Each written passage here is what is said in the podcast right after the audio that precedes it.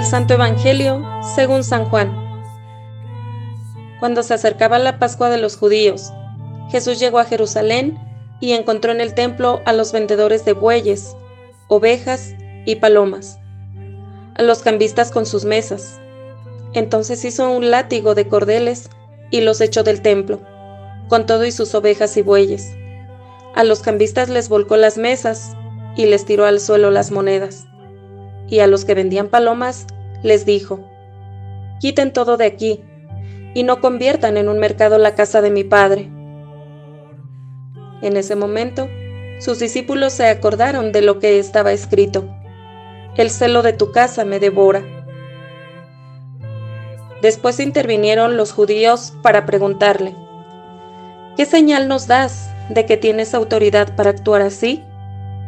Jesús les respondió, Destruyan este templo y en tres días lo reconstruiré. Replicaron los judíos, 46 años se ha llevado la construcción del templo, ¿y tú lo vas a levantar en tres días? Pero él hablaba del templo de su cuerpo. Por eso, cuando resucitó Jesús de entre los muertos, se acordaron sus discípulos de que había dicho aquello y creyeron en la escritura y en las palabras que Jesús había dicho. Palabra del Señor.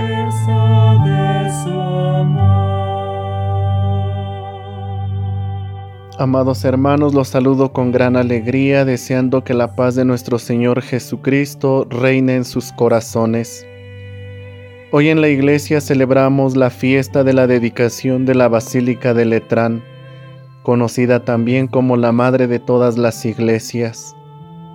Esta basílica fue construida por órdenes del emperador Constantino inmediatamente después de la paz y fue consagrada por el Papa San Silvestre en el año 324.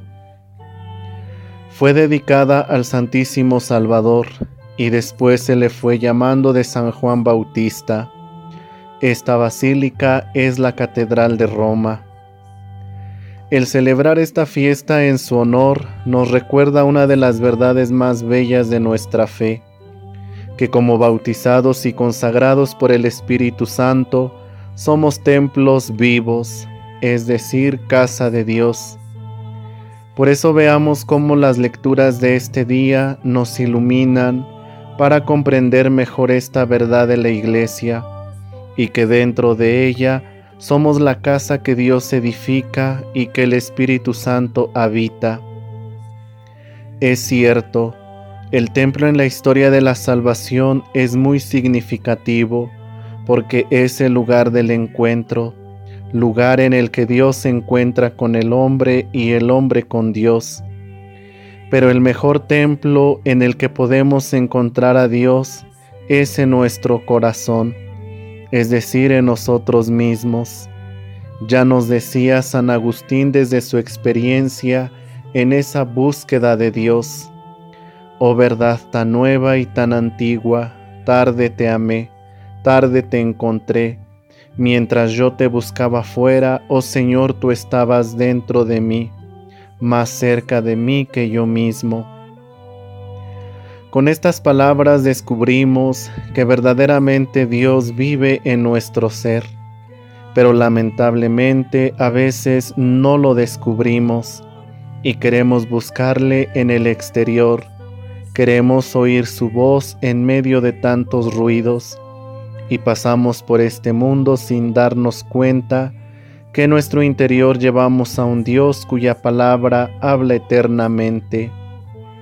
Muchos no nos hemos dado cuenta de este gran tesoro que portamos, ignoramos su presencia y profanamos el lugar sagrado, con vicios, con rencores, odios, faltas de respeto, calumniando y difamando al prójimo, atentando con lo más hermoso del templo de Dios, la vida misma.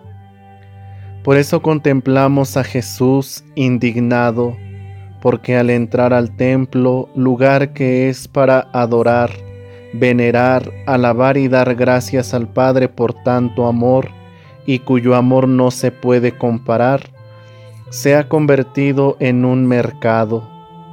Nada pudo indignar tanto a Jesús que el ver esta realidad.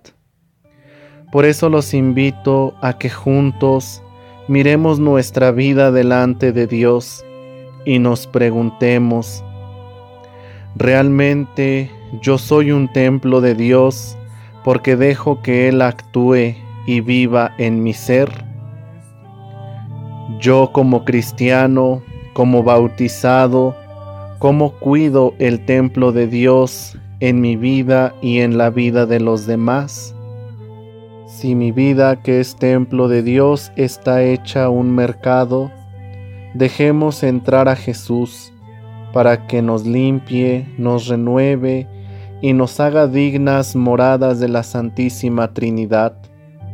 Imploremos juntos también la maternal intercesión de la Santísima Virgen María, ella que es templo y trono de la Santísima Trinidad, para que como ella podamos ser esos agrarios en donde Dios pueda habitar en medio de nosotros.